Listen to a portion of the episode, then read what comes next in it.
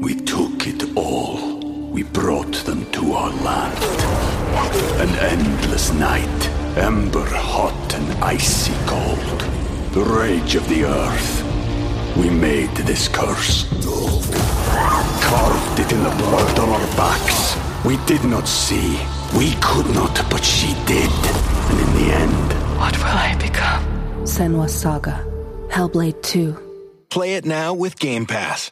It's lunchtime at Tim Hortons, and we're serving up a special deal just for you. Our new $5.99 lunch deal includes your choice of any lunch sandwich and a side of crunchy kettle chips. Because what's lunch without a little crunch? And the sandwich choice is all yours, like a ham and Swiss, Chipotle chicken wrap, BLT, and more, made to order just the way you like it. Tim Hortons new lunch deal. Simple, delicious, and just $5.99. Now that's a good deal. Only at your neighborhood Tim's. U.S. only. Price and participation vary. Terms apply. It is Ryan here, and I have a question for you. What do you do when you win? Like, are you a fist pumper? A woohooer, a hand clapper, a high fiver. I kind of like the high five, but if you want to hone in on those winning moves, check out Chumba Casino. At ChumbaCasino.com, choose from hundreds of social casino style games for your chance to redeem serious cash prizes. There are new game releases weekly, plus free daily bonuses. So don't wait. Start having the most fun ever at ChumbaCasino.com. No purchase necessary. VGW. Void were prohibited by law. See terms and conditions. 18 plus.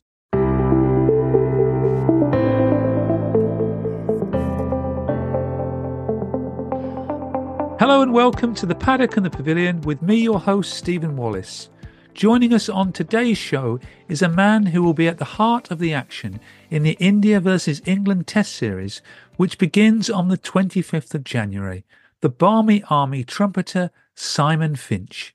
You can't help but feel energized listening to Simon, the professional musician known as Finchy, who, along with his Barmy Army work, has headlined at Glastonbury with Florence and the Machine and worked with the likes of Beyonce and Blur, to name just a few.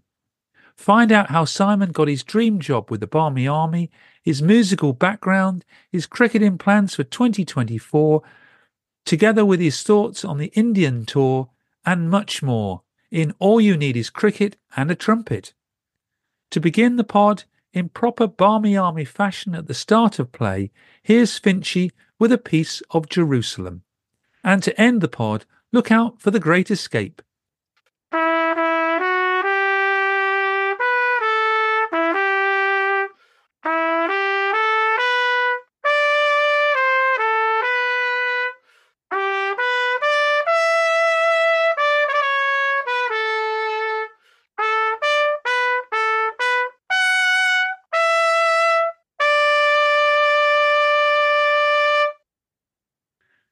Happy New Year, Simon.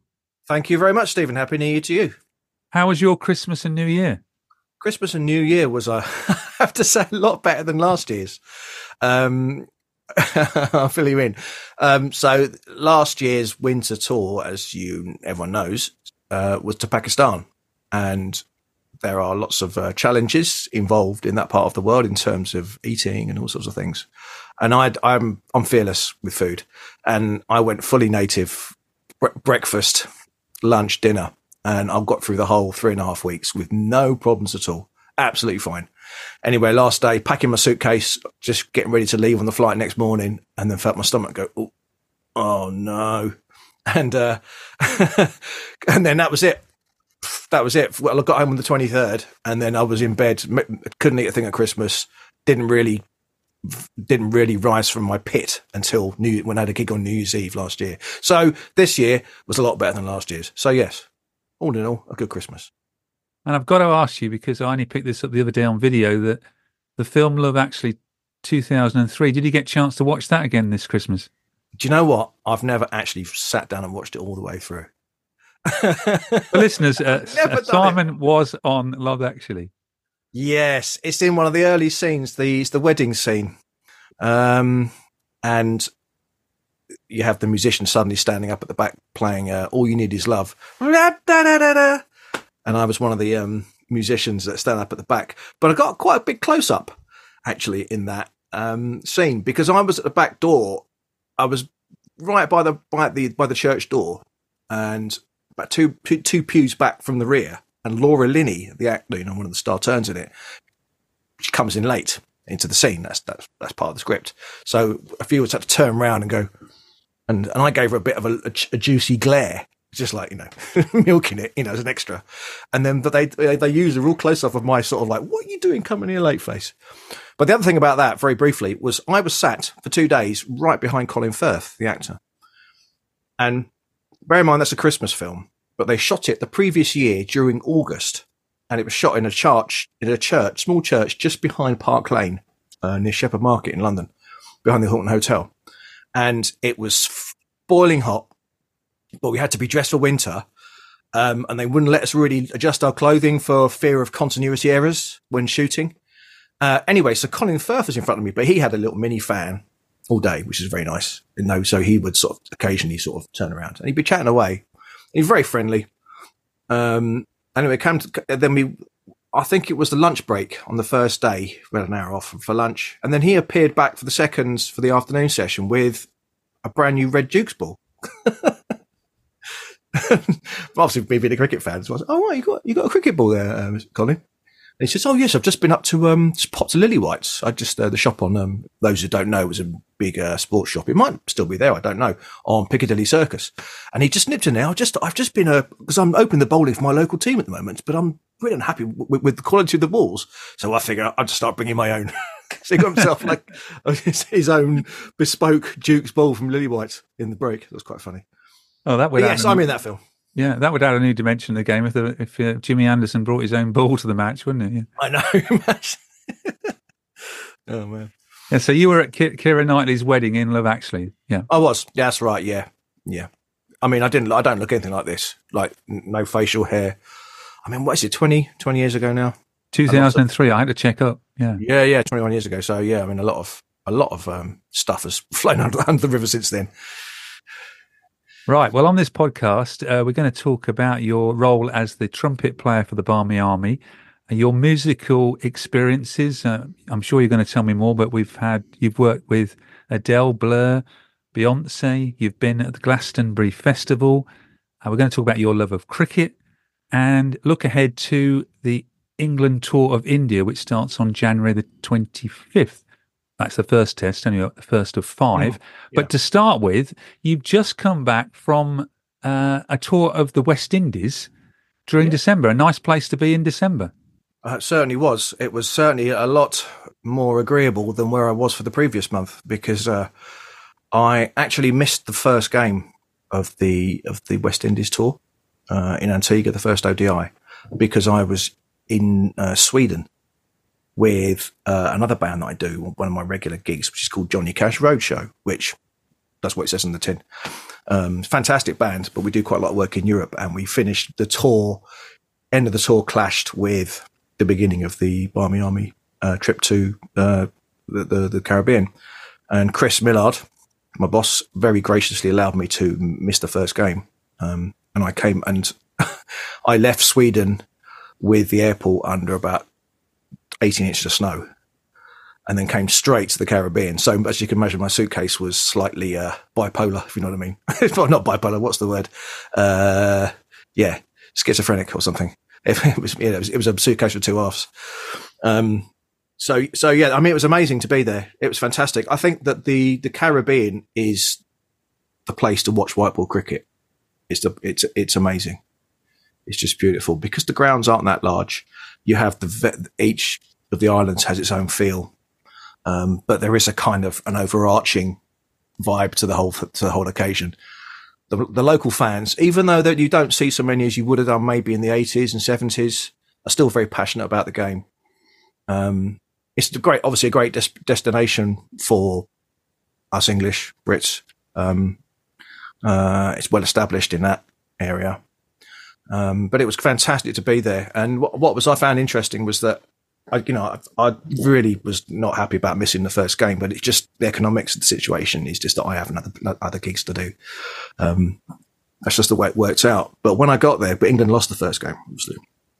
Um, when I got there, um, turned up at Antigua for the first, for the, for the second game, um, I was, it was just, I was so humbled by it, but it was just truly humbling the amount of people that came up to me and were just saying to me, man, we missed you so much in the first game.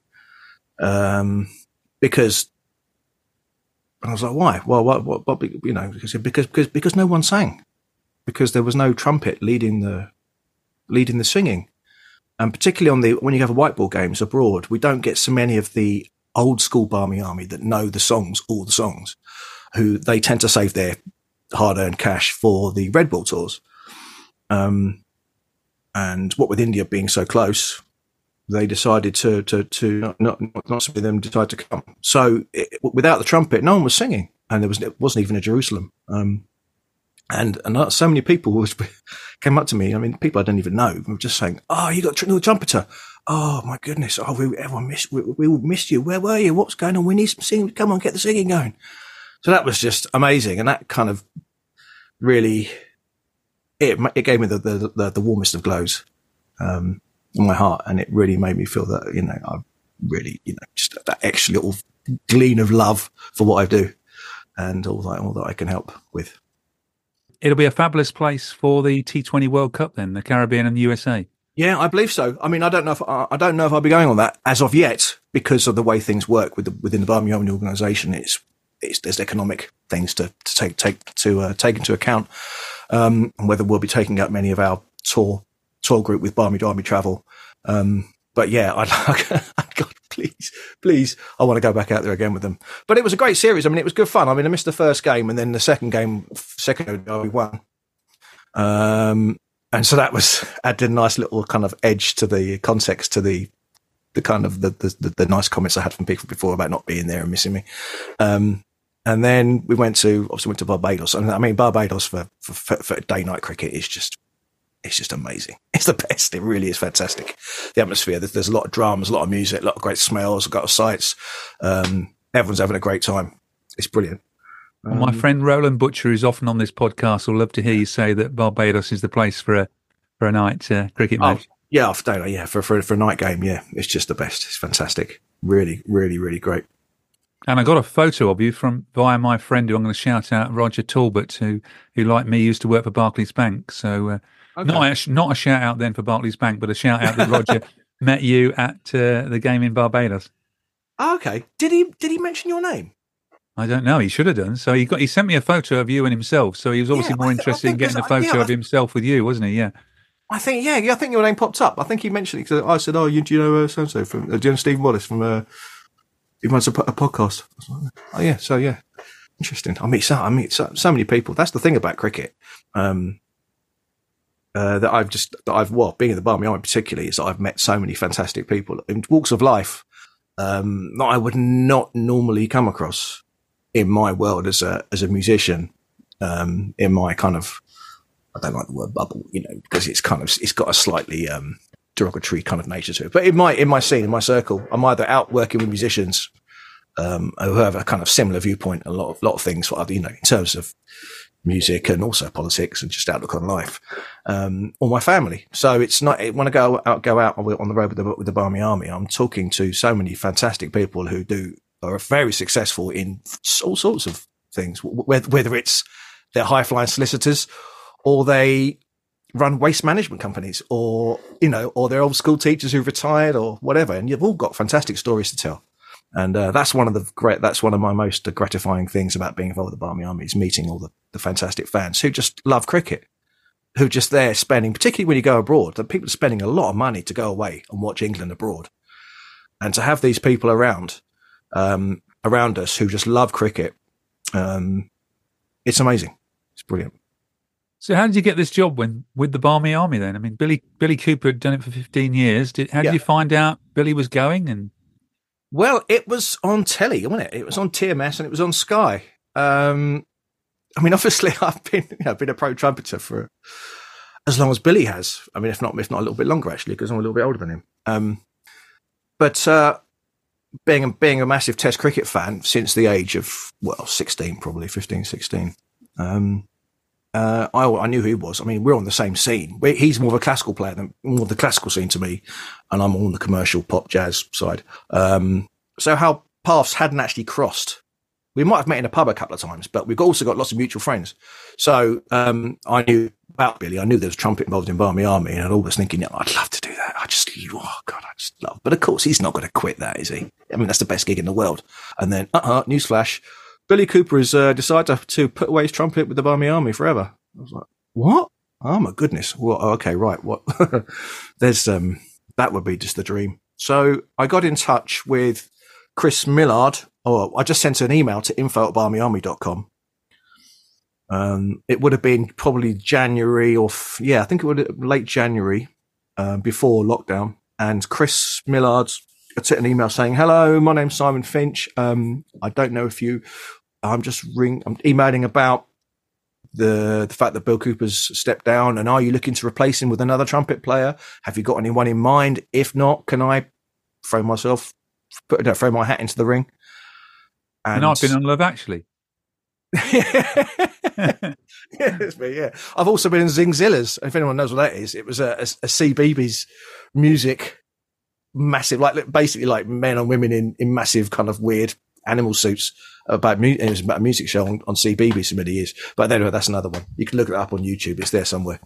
Um, so I got in touch with Chris and, and, and I said, I said, oh, by the way, um, here's a list of who I, I love test cricket. I love white ball cricket. I love cricket, blah, blah, blah. By the way, I've played with X, blah, blah, blah, blah, blah, what I've done. I sent a couple of links, I think, to YouTube clips of me playing with, I think one was Liam Gallagher. And I think the other one was a clip of me playing with, might have been Blur. I can't remember who it was. Might have been Blur. Uh, might have been Florence and the Machine. Um, but Chris got sent me an email back that evening saying, "Oh, hello, mate. Yeah, yeah. Oh, no, well, we are looking. Yeah, we haven't got anyone in mind yet. Um, I'm in London next week. Did you want to? Because uh, the company was based in Sheffield at the time. Um, I'm in London next week to have a meeting with somebody. Do you want to get together for a coffee and have a chat about it all? you can imagine. I was just, I was over the moon. So yeah, yeah, whatever, man. Yeah, cool. I'll see you next week. So we had a chat, got together, met near King's Cross uh, in London, had a coffee and a chat. He sort of tested me out a little bit about what I knew about cricket, just by casual chat, like you had, you and I did before the uh, we start recording. Um, got on pretty well, and then he said, "Okay, right. Well, do you want to do this summer? We'll try you out this summer." Of course, I was just like, "My goodness." I just couldn't believe it. I, I couldn't have got my hat on. I was so felt so big headed. You know, it was just fantastic. And uh, then, of course, the great zombie apocalypse became upon us. There was no summer, was there? No, no there wasn't no summer. There's no summer at all. There's nothing, nothing for anybody, and uh, that was it. And then I so I just didn't know what was, I didn't know what was going to do. There was just the just the kind of the waiting and waiting for it for it. And you know, things people change, people's priorities change, people change their mind about stuff. Other opportunities become apparent. And I was thinking, I hope I don't, hope they don't find someone else um, in this time. Um, but then I did a few Jerusalems from my living room on the Barmy Army Facebook page, like Facebook Live things. It was like, hello, uh, uh, I'm Finchy, the new trumpet player, and uh, uh, uh, uh Jerusalem. There's sort of a t- Sky TV in the background on in my living room at home with a bit, a bit of a, a bucket, a bit of a bucket hat on and stuff, and and yeah, did that like every morning of the of of each Test match. First Jerusalem of the day, because that's the tradition of those who don't know the bad about mm, the bar. That's right. Yeah, we yeah. always do Jerusalem after the first ball of every day, and after the first ball of each innings. So that's either once or can be three times in a day, depending on how, depending on how uh, juicy the pitch is. Yeah. So that was it. And then, so he tried me out. They, they, so that kept, I kind of kept in touch, was doing a few bits and pieces with, for them or, um, during the whole lockdown scenario, bits of recordings of the things. We did a thing with, um, on St. George's Day, we did a thing with Stephen Fry when Stephen Fry, re, um, recited Jerusalem as a poem to camera and I overdubbed me playing trumpet in the background with him. And that was a thrill, you know, because he's one of my heroes. Love Stephen Fry. I mean, who doesn't love Stephen Fry? I mean, he's amazing. Um, so did that. And then the following summer, it was the New Zealand series and it was the Edgbaston test. Um, it was the big government, uh, testing event where we all had to show up with our, with, with our papers and proof of. Um, yeah, we're in tier, we were in zones, weren't we? That time, that's right. Yeah, yeah, that's right. And we had uh, so anyway, they tried me out at, there at uh, at um, at Edgbaston for the New Zealand game, and it was yeah, that was it. I was there. I was involved, and it was you know it was brilliant. It was just the most amazing thrill ever. as I've said, you know, to anyone who will ask me, people say like, you know, they, people say to me like they say, "Oh, you've you've headlined Glastonbury and with Florence and the Machine, you've done uh, whatever, and you've you know you've you played with Kanye West and Jay Z and Beyonce and people like that." But well, you know, I can honestly say, hand on my heart, that nothing comes close ever, and I don't think ever will do, to that first Jerusalem I played on that on that Thursday afternoon, um, Thursday morning uh, uh, at Edgbaston the feeling, the amount of the, the, the fear, the nervousness, and immense pride that I felt at that moment was like I don't think I'll ever feel that again. Um, I've never I've never felt nervous playing the trumpet since I was about thirteen, but it I was shaking like a leaf beforehand because I know that of, of, of I know I knew what, what it meant to everybody, and I had to get it right. I had to get it right just had to get it right. Otherwise, people were saying, "Oh, this new guy, he's not as good as Billy." You know, I mean that that obviously goes on. That that, that went on in my head. You know, it's all, you know, it's all it's all my own kind of like a psychodrama. But of course, people do will were comparing me. Um, and and right and, and that's totally natural because people don't but you know it's, it's something new and it means a lot to a lot of people the Barmy Army and, and their love of cricket uh, it means it means so much means so much to them and and I understand that they will be um, a little bit oh who's this guy you know but in all honesty, it's not it's not been like that at all. Really, it's been amazing. The people have been so lovely and so welcoming, so helpful. Um, I've had so few naysayers, and they're usually drunk ones who aren't even in the Barmy Army. They're just just people at the cricket because it's a day of drinking. That's the only that's the only time I get any trouble. We took it all. We brought them to our land. An endless night, ember hot and icy cold the rage of the earth. We made this curse. Carved it in the blood on our backs. We did not see. We could not, but she did. And in the end... What will I become? Senua's Saga. Hellblade 2. Play it now with Game Pass. It's time for today's Lucky Land horoscope with Victoria Cash. Life's gotten mundane, so shake up the daily routine and be adventurous with a trip to Lucky Land. You know what they say. Your chance to win starts with a spin.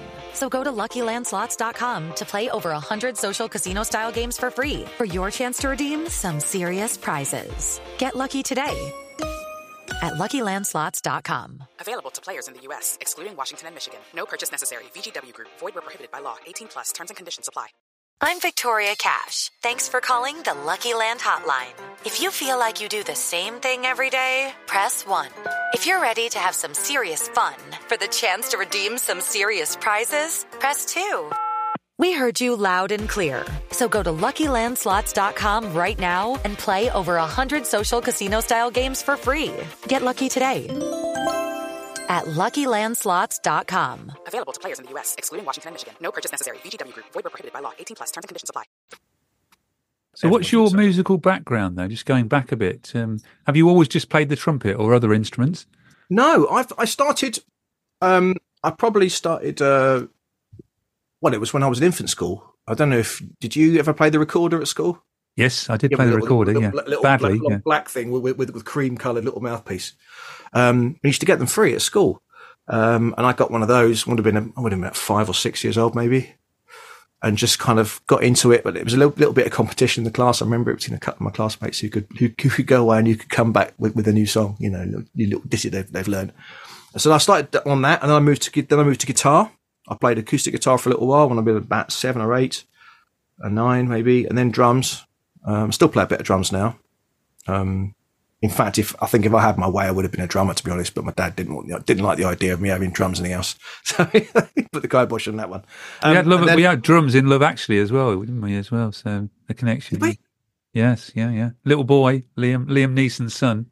Really? I never thought I'd get Liam Neeson in a cricket uh, podcast, no, there we have. No, no, yeah. no, or even Love Actually for that matter. Yes, that's right. but then I started playing euphonium, which is like a, if I know, it's like a sort of mini tuba so it sits on your knee and it's got three valves there and you hold it. Um, for those who aren't, who are listening to this, I've got no idea what I'm talking about because I did lots of hand gestures. But anyway, so I played that, but it was too big.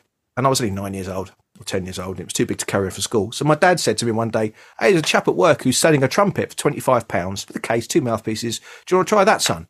And I went, Yeah, dad, I'll have a go on that. And that was when I was age 10.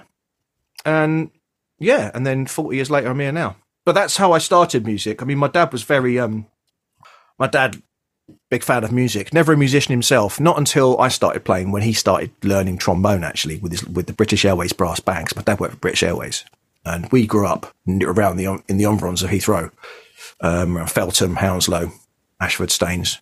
That's where we, that was the area we lived. Um, and they had a very good, strong music program. So I had free weekly brass lessons at school. Um, and my dad loved jazz, big band jazz, that big band sound, the the Stan Kentons, the Buddy Riches, the Count Basies, that kind of stuff. So I was very aware of how the trumpet sounded around me every day, and he was very supportive. Um, so uh, and also, mum used to drive me around to band practice. So my parents were very supportive. Um, so that that's how I got into it, and I sort of went to all the bands in Hounslow Borough where I went to school, and then also then into Surrey County, which had again, again a very strong music program. When I moved to Staines, Middlesex, um, which which which came under the Surrey auspices in terms of education. So did that. Then I then I joined the National National Youth Jazz Orchestra, um, and then did that from about sort of 17 through to about 24, 25. Um, on and off. Then I went to Leeds College of Music, did a degree in jazz, contemporary, and popular music. Um, and then finished there and then moved back to London in 95 to do a one year postgraduate jazz course at the uh, Guildhall School of Music and Drama in Barbican, London. Um, yeah. And I'd always been, jazz was kind of my, not my first love in music. When I was growing up, it was, you know, when you were a kid, very young, just listening to like stuff that's Bay City, it wasn't Bay City Rollers and stuff like that. And then I got into, then I got into the Beatles massively when I was about, uh, would have been about sort of nine or 10, maybe, maybe even a bit younger. My mum had some Beatles 45s, so I put them on. All you need got, is love as well. Yeah. Oh, there you go. There it is. Yeah, oh, yeah. full circle. Nice. That's, yeah. I actually know some of the musicians that played on that original um, Beatles recording. Yeah. They're, they're, still still going, those old boys. And then uh, got yeah, so I got into uh, that. Then I got into got into jazz, and then that was it really. From and then I was into stuff like Dire Straits, and I was in I was into kind of electric light orchestra and bands like that as well. They're quite, quite sort of big, kind of epic, kind of musical, musical entities. Um, but yeah, that's it really. I mean, that's I've just been also. I mean, in music, I'm not just a trumpet player as well. I'm, I'm, I'm also a produ- record producer. As you can see, I'm in my. Those who are watching yes. at all will see. I must put some of this on video. Yeah, yeah, it's a very short clip. Yeah, I will see around me. I'm in my kind of music studio stroke practice room. I used to be a DJ as well back in the late nineties, early two thousands. I used to be a, a, house DJ. The days of vinyl, two vinyl decks, as you can see, there's one there. Um, yes, and I've got yeah. my keyboard there, and then behind the camera, there's loads of equipment and stuff you can't see. But yeah, so I, I still produce. I'm, I'm, a record producer. I make dance music and pop music. Plus, I have my own project called Schwa, which is a kind of a sort of esoteric electronica project. Um, but uh, yeah, so I've always been in, you know, I've always I've had a wide range of musical influences. So and, then, how uh, did you get to be playing for or with Blur? Uh, you know, Adele, uh, headlining at Glastonbury. Um, through being part, through being a, how can I say? Yeah, it's a question that people asking. It's a kind of, it's a sort of parallel question to how do you get work as a freelance musician? and it's it's through a network of like-minded and fellow musicians um, that you get to meet along the way, and like for example, when you go to music college, you uh, you meet lots of people your own age in your year who are going to be professionals, and you, then you go in the professional professional world, and then we start passing work around to each other. So I got through through Blur. It was um, through the saxophone player the news that they they replaced their brass sec. They want a new brass section, um, and the management got in touch with a saxophone player somehow. I don't know how. I still don't know what the direction was. Saying, "Can you fix us a brass section for an upcoming project um, involving Damon Albarn?" Um, and I knew the sax player well. We we were in the same we were in the brass section in the in the West End show Jersey Boys together. Like I did Jersey Boys for eight years uh, in the West End, London. I was in the pit, orchestra of that, um, and he was the saxophone player on that. And he said to he said, uh, "Oh, um, just got been asked to do this Damon Albarn thing. Do you, do you fancy coming along and auditioning?" And so like, yeah, sure, absolutely. So we got four brass players, and then we went to the audition. And they like said, yeah, okay, you got the gig. And it turns out it was actually Blur. it wasn't. It wasn't. We had to sign NDAs and all sorts of things. It's very hush hush. So that's how we got the Blur thing. So it's it's word of mouth. Um, it's having connections, um, connections built upon ability and affability. I'd say as well. Skill. Have you got a, a favourite night? I mean, how does it compare playing, say, at Glastonbury and for these famous artists, and then you know being, well, I was going to say Lords then, but not Lords, but uh, other cricket no, grounds around Lords. the world. Well, as, I- as I alluded to before, I mean, the original Jerusalem was like was like nothing else. It was just I'd, I'd never experienced it that kind of that serious amount of joy, uh, fear, and pride all in one. Um, for me, greatest nights on on stage are generally the ones that that are the smaller bands, the bands that I've done and gigs in smaller venues when you can really feel the, you know, this hot, sweaty, you can really feel the audience right on top of you. The band's cooking, the band's grooving. Um, and it, the whole room is like one, one body just heaving together. Sometimes on, I must feel that, and I think a lot of musicians do, city session musicians who aren't part of a band as such, you've kind of, you brought in as a hired hand to augment the, what's already there, which is how I worked with Florence and the Machine, for example. I was brought in um, to augment the brass section because she suddenly got the the uh, headline gig at, Gla- at Glastonbury, and he just they wanted to bump up the brass section a bit. So coming in on those, well, you're not really part of the organisation as such. Although we did a few warm up gigs for that, you're not. You're, you're kind of, and it's all about the artist. It's about Florence. Um, you're just basically there to turn up, get it right first time, be a decent decent chap, uh, be professional, have, and be you know, and get on with people and play the music well, and then go put your invoice in, get paid. Thank you very much. So there isn't that, kind of deep connection with the music.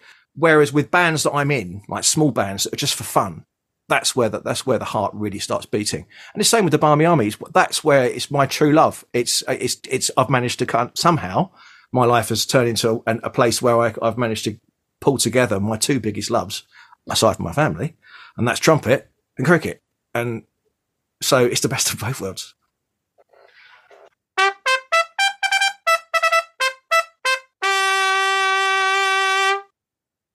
And England have got uh, 17 men's tests this year, and Yep. and we also mentioned that your last summer you played for or played at uh, the women's Ashes. Uh, how many of those test matches and uh, women's games do you think you'll be playing at this year? Um, I will be doing right. Okay, men's tests. I will be doing fourteen. I reckon Wow, because Lords always get two a year, don't they? That's Don't right. Yeah, Don't know why they get two, but they get two. Um, and I'm not allowed in. There's no Barmy Army activity allowed there. They don't allow. I don't allow. They don't allow tour groups in. So apparently, but I'm not sure that's actually true. But anyway, cut. uh, and Trent Bridge, trumpet is persona non grata at Trent Bridge for some bizarre reason. So, so you're doing all the other 14 matches then? Yeah, yeah, so there's there's three of the home summer plus the other plus the away one. So you've got the five in India, three in Pakistan, three in New Zealand, plus three of the home summer. And if my maths is correct, that's fourteen, isn't it? I think. Yeah. yeah. And will you get to do some of the, the women's games? You did the women's Ashes last year. Don't know yet. I hope so. If there are any women's games, um, I, I do hope so because I because I really enjoyed it and started to get of course a nice rapport going and we had with, with with the crowd and the crowd appreciated it and we had some new we had some new songs written for the the the, the, the players which was great which was great because that's part of the Barmy Army thing is songs are our songs the songs that we write um yeah so that so hopefully but it's going to be a busy year Is it is it tiring? You know, six or seven hours playing a, a trumpet. Well, I'm not really playing for six, seven hours. I mean, I'm present mentally for six or seven hours a day, and that that's actually kind of in some way more tiring. And also, there's there's the whole social side of it, uh, shock horror that goes on with with with, uh, when you're away when you're all away. Particularly, I mean, on test matches, you've got obviously four or five days, so there's something going on every night somewhere. with some members of, of, of the army. Plus, we also have um, our barmy bingo parties, um, which we had a great, which we which we have, and these these are the things that are tiring. Is what goes on after after the day because I can kind of pace myself because I'm in control of what how much I play. Um, apart from the odd little kick in the backside saying, "Come on, Vince, you play so and so right now." You know, oh sorry. Um, so that's the tiring bit. Is is is kind of keeping it on a five day thing, you know, like, uh, you know, having, you know, doing the full day, then having a few drinks afterwards, and then some food, and then some bit of socializing, back first thing in the morning, got, can't be late, got to be there 11 a.m., you know, for, for, for, every start every day. That, that can be a bit tiring, but actually playing the trumpet itself, um, not so much. The most tiring part of playing the trumpet is when Mark Wood's in the scene, in, in, in the side, and we're bowling because we do his song, Shake It Up Woody, which is the only song that we do that we play round and round in a loop for the entire over. Um, which is which is it's based upon Twist and Shout. Uh, for those that don't have not heard it, and um, it goes on and on. And of course, Woody's got quite a long run up, so it's a long walk back. So the over takes a long time, and then if there's a fielding change within the middle of the over, at the middle of it, I'm thinking, oh god, please don't jump off my list. It's like a it's like a a, a deep burn workout for my chops uh, a, a, Woody song. So that, that, that, that's when it, you know, that's when I, I earn my corn moments like that. Do you just know tunes? Which randomly we'll hear Neighbours and EastEnders coming out and things like that. Do you just know the tunes? Yeah, yeah, yeah. I do. I think it's just being being a a, a musician and being coming from a jazz background, when improvisation and ear playing by ear um, is is that, that ability to play by ear is paramount and is part of the job. Then yeah, I could just if if I know a tune, if I know how, if I could sing it, I could definitely play it. Um, pretty much. Sometimes it's just I do get sometimes, and I like to react with what's going on in the crowd. So, for example, um, well, during the, the test series of 20, the home series of 20, was it 22? Yeah, where, yeah, 22 with South Africa over. I had the, the South African fan touring party. I was hanging out with them and going over there and playing Africa by Toto. Or when we were in South Africa for the ODI series earlier last year, um, there's a there's a big South African tune called um, oh Lashlopy, and uh, so I so I um, I learned that tune just so I could go and hang out with the South African fans and get them singing and clapping and, and going along, trying to bring everyone together because that's that's what I really truly love and, the, and when I'm out there is bring, bringing the bringing people together because that's one of the great things about cricket. You don't. I mean, obviously we have the tribal thing going on and the partisanship of it, but at the same time, there's a mutual respect. Even the England Aussie fans, you know, it's, it's there's so much mutual respect. So part of my job is going across and make and make, making like the, the the home fans almost feel like they're involved with what we're doing as the Barmy Army when we're away. And the players love their different tunes. And do you have to practice new ones when we get new players as well? Oh yeah, yeah, absolutely. I mean, it, the, the the we have anyone is anyone is uh, able to if anyone is able to write anything for a new player, all suggestions are gratefully received. Um, and you can post them on Twitter or send them, you know. And that can easily happen now with touring parties. In this England oh, yeah. touring party, we've got new players, haven't we? And they could suddenly be in the side, couldn't they? That's it. So the obviously the challenge is is coming because sometimes we don't know who's going to be in, who's who's going to actually make the first eleven out of the squad. So sometimes uh, it, it, a player won't have a song for a couple of matches, and then particularly on tour when everyone's together and you know you're having a few drinks afterwards, and someone will get someone will get the pen and paper out or get the Apple notes out or whatever and start going right. We need a song for Rehan Ahmed. Right, any ideas? And then and funny enough, you know, things just things just come. We've got a few people in the Barmy Army. Funtime Tony is one of the guys. Tony Emerson. He uh, he's one of the, the main authors of songs. We had a new song for Liam Livingstone, which was contributed by just a fan uh, in Barbados. This it was really good, which is based upon um, "It Must Be Live, Live, Live, do do madness." You know, must be love. And uh, so we, yeah, so stuff is a challenge, but I don't really get involved so much in the songs, the writing the songs. I try to. I'm not very good with lyrics. I'm good with melodies. Um, but yeah, I'm not a lyrics man, really. Well, I'd like to be. I wanted to get that in because um, I had a recent podcast where I spoke to Dennis Amiss, um, who oh, played for England in the 1970s. I asked him, would he have liked to have um, played cricket with the Barmy Army, having a, a tune for himself? And this is what Dennis had to say. Yeah, I mean, that, that would have been uh, terrific to, to play in front of them. Really motiv- motivate you and uh, give you give you a lot of encouragement. Um, and yeah, that, that that would have been terrific. That uh, I can only see the good that the Barmy Army would bring and uh, and great supporters and you know get behind you, uh, especially when the going got tough. A song, a song for Dennis Amiss. yes, absolutely. Yeah, I love that. have you got a, a favourite player, Simon, from the past who you'd like to have played a, a Barmy Army song for? Oh, an England player. Who, who's my favourite England player? Um, do you know what? That's an interesting question. No one's ever asked me that before, and I've never even thought about it. Oh, there's uh, who are my favourite players? I mean, everyone loved Ian Botham, didn't they? Well, that's just just so obvious. That would be a good one if we got an old England player watching a game. Then you could play a Barmy Army song for a, an England player who's no longer playing. Yeah. Well, we had um, we had, and we've had some posthumous a couple of posthumous ones, not not song, not lyrics, but tributes when like when when when the great Bob Willis passed passed on, and there was at the Blue for Bob events at Edgbaston. Um, I always and Bob had a great love of Bob Dylan and Wagner, so I always play a bit of Bob Dylan. In fact, there was a, a, a duet between myself and members of the Barmy Army. They're English, they're Anglo Indians, um, not Anglo Indians, but they're they're they're of Indian heritage, living in England. England. Um, we did a duet of um, "Blowing in the Wind" for for for Bob, and also whenever we whenever I play uh, "Blue for Bob," I always play a bit of some Wagner, like dum dum dum dum dum dum dum dum dum dum dum dum dum dum dum dum something like that. Um, but no, I can't think of anyone that I. I just there must. I mean, if if I sat down and think about it, you know, You've got the Sky commentators; they could all have a, you know, a. Although I suppose some of them probably have got their old ones. I think because well, they um, have, yeah. Nasser, that... Nasser and Michael Atherton would have played with the Barmy Army, yeah. Yeah, well, I think it was Nasser, Nasser Hussain. Everyone knows his name. He's Nasser Hussain. it's not exactly Wordsworth, but you know, it got the job done.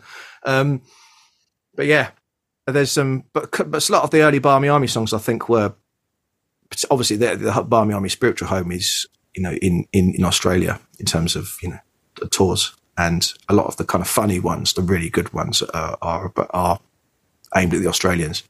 Um, some can't be repeated on air, but right, there, yeah. but there, but there are some. I mean, some funny ones, that, the cleaner ones that are, that are, are properly funny. But uh, yeah, I'm Victoria Cash. Thanks for calling the Lucky Land Hotline. If you feel like you do the same thing every day, press 1. If you're ready to have some serious fun for the chance to redeem some serious prizes, press 2. We heard you loud and clear. So go to LuckyLandSlots.com right now and play over 100 social casino-style games for free. Get lucky today at LuckyLandSlots.com. Available to players in the U.S., excluding Washington and Michigan. No purchase necessary. VGW Group. Void where prohibited by law. 18 plus. Terms and conditions apply. But now India, first test 25th of January. Last yes. test finishes on the, in theory, the 11th of March. But knowing Bazball, it probably won't. Um, but how much are you looking forward to India? Oh, immensely. I'm leaving on the 22nd of January and going to be away until the 14th or 15th of March. thank the Lord that I've got a very understanding uh, other half. And um, yeah, she's amazing. I mean, the fact that I'm away for seven weeks, over seven weeks, is just some is is just just testament to how great she is. Um, You've got lots of travelling when you get there, haven't you? Yeah, yeah, yeah. So flying to Hyderabad. So we've got Hyderabad, and then I'm getting the train across to Vis- Visakhapatnam, aka Vizag, which is on the uh, the East the Bengal coast, uh, Bay of Bengal coast, and then we go from there to Rajkot over in Gujarat on the west, north of Mumbai, and then we go from there to Ranchi in in Jharkhand, in, in Jharkhand, which is the hometown of Mahendra Singh Dhoni, Ranchi, and then we go from Ranchi up to uh, Dharamsala in the up in the north in the foothills of the foothills of the Himalayas for for the end of it. Um, there's two back-to-back tests, and then there's a long gap. Then there's a test. Then there's a sorry. There's two back-to-back tests, a long gap, two back-to-backs, a long gap, and then a final test. Um, yeah, it's a lot. It's a lot. A lot of traveling. So what will you do in the long gap? Will you... Uh, decompress probably. Do some trumpet practice in a hotel room with a practice route to kind of keep my face, keep my chops in for when I get back. So I've got a lot, lot of work when I get back as well with, with various bands that I do. Um, but yeah, when I do, I've got see my my other half's Indian. Um, and I might her, her aunt. I mean, her, her aunt lives in London, but she's also got a place in Goa, and I think she might be. She's probably going to be in Goa in March. So I might go and stay with her for, for five, four or five, fly over to Goa for four or five days and stay at, her, at her, her apartment over there and go and, go and hang out there for a bit on my own. Um, or with anyone else who wants to join me. um, so I'll probably do that. But uh, I'm going to spend two on, on the, the big gap between Ranchi and Dharamsala. I'm just going to get up to Dharamsala and spend that whole time there. So, but I'll basically be there for two and a half weeks in, in one in one spot, just because I know I've heard it's just the most stunning, stunning place. I mean, we've got a lot of Barmy Army coming out just for that test, a lot of interest um, for, for, for that one. Um, I think we're taking out about as as part of Barmy Army travel.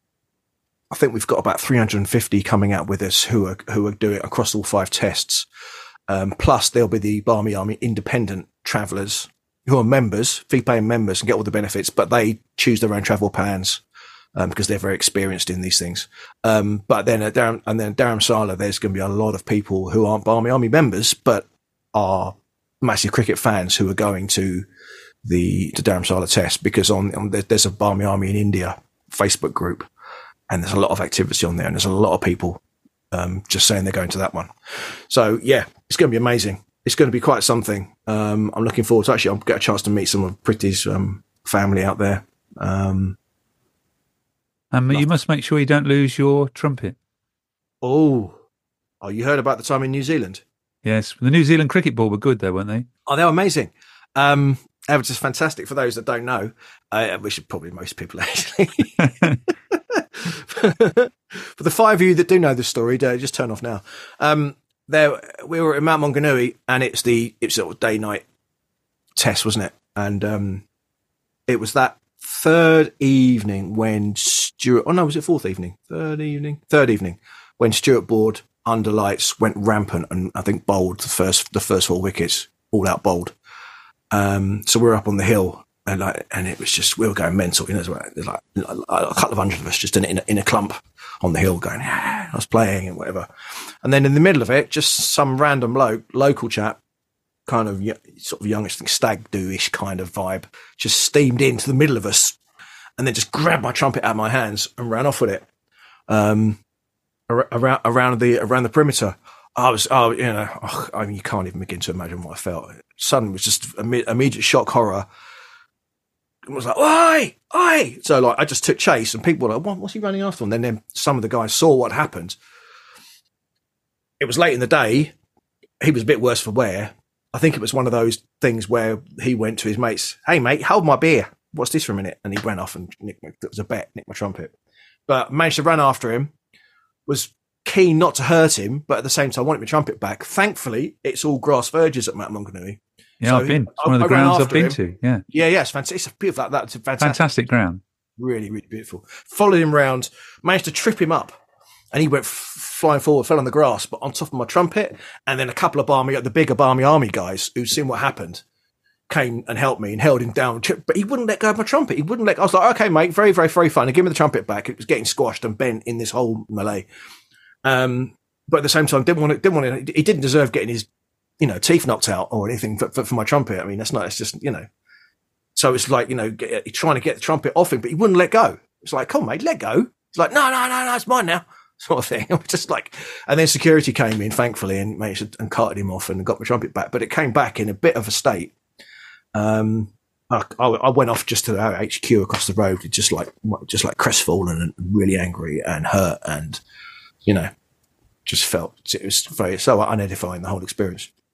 And then thank then, um, I've forgotten his name. It's Henry Nicholls, his brother. He's the head of the cricket and cricket New Zealand's um, PR department basically, and he got in touch with with Chuck Adolphi, who works at the Barmy Army as our social media um, creator, content creator, and said, "Look, we're so sorry what's happened. It's just not that's not our style. It's not what we do.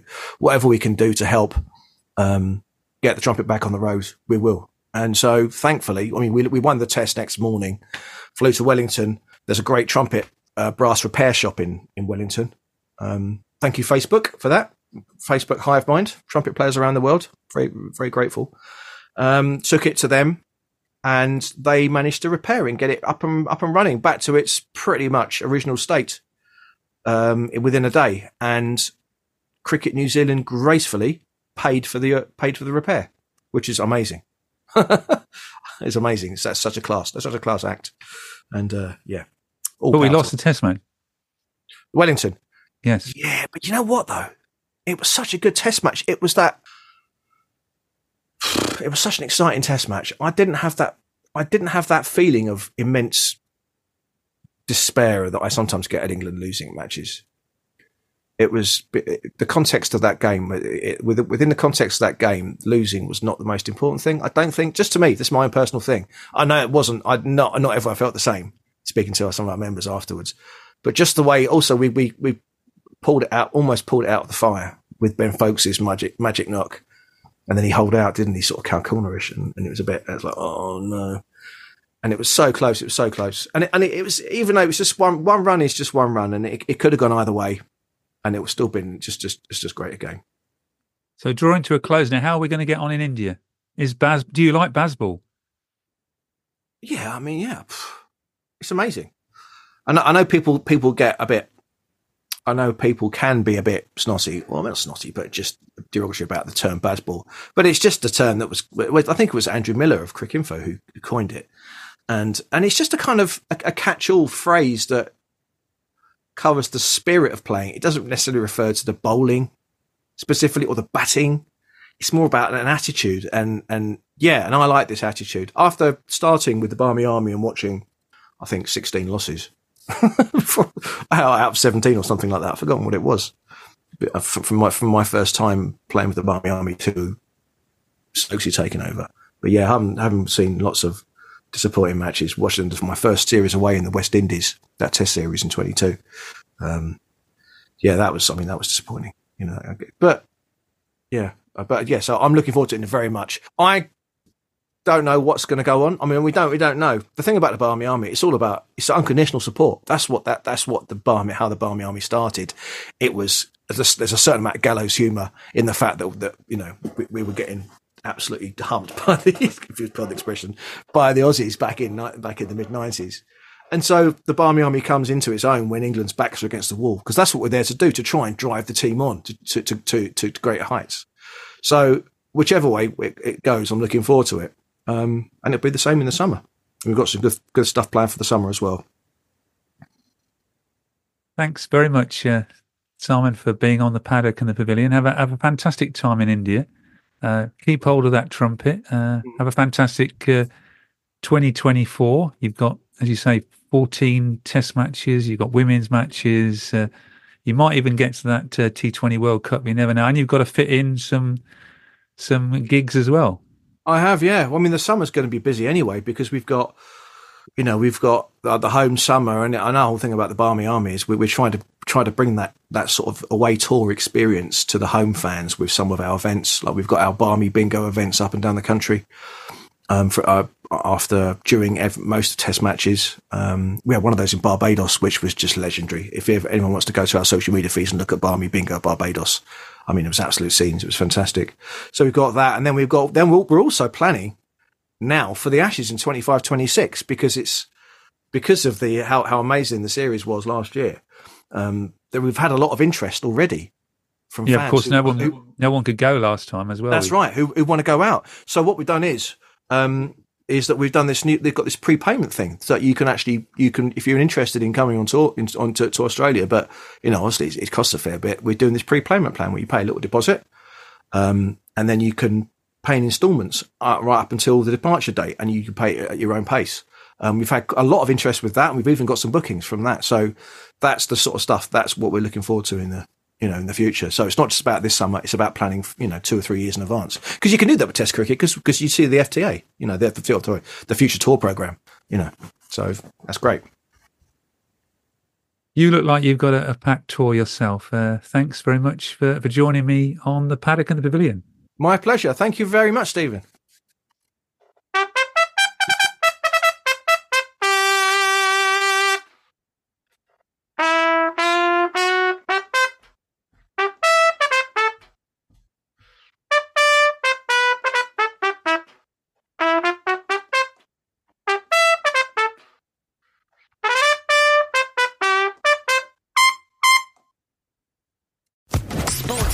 Podcast Network.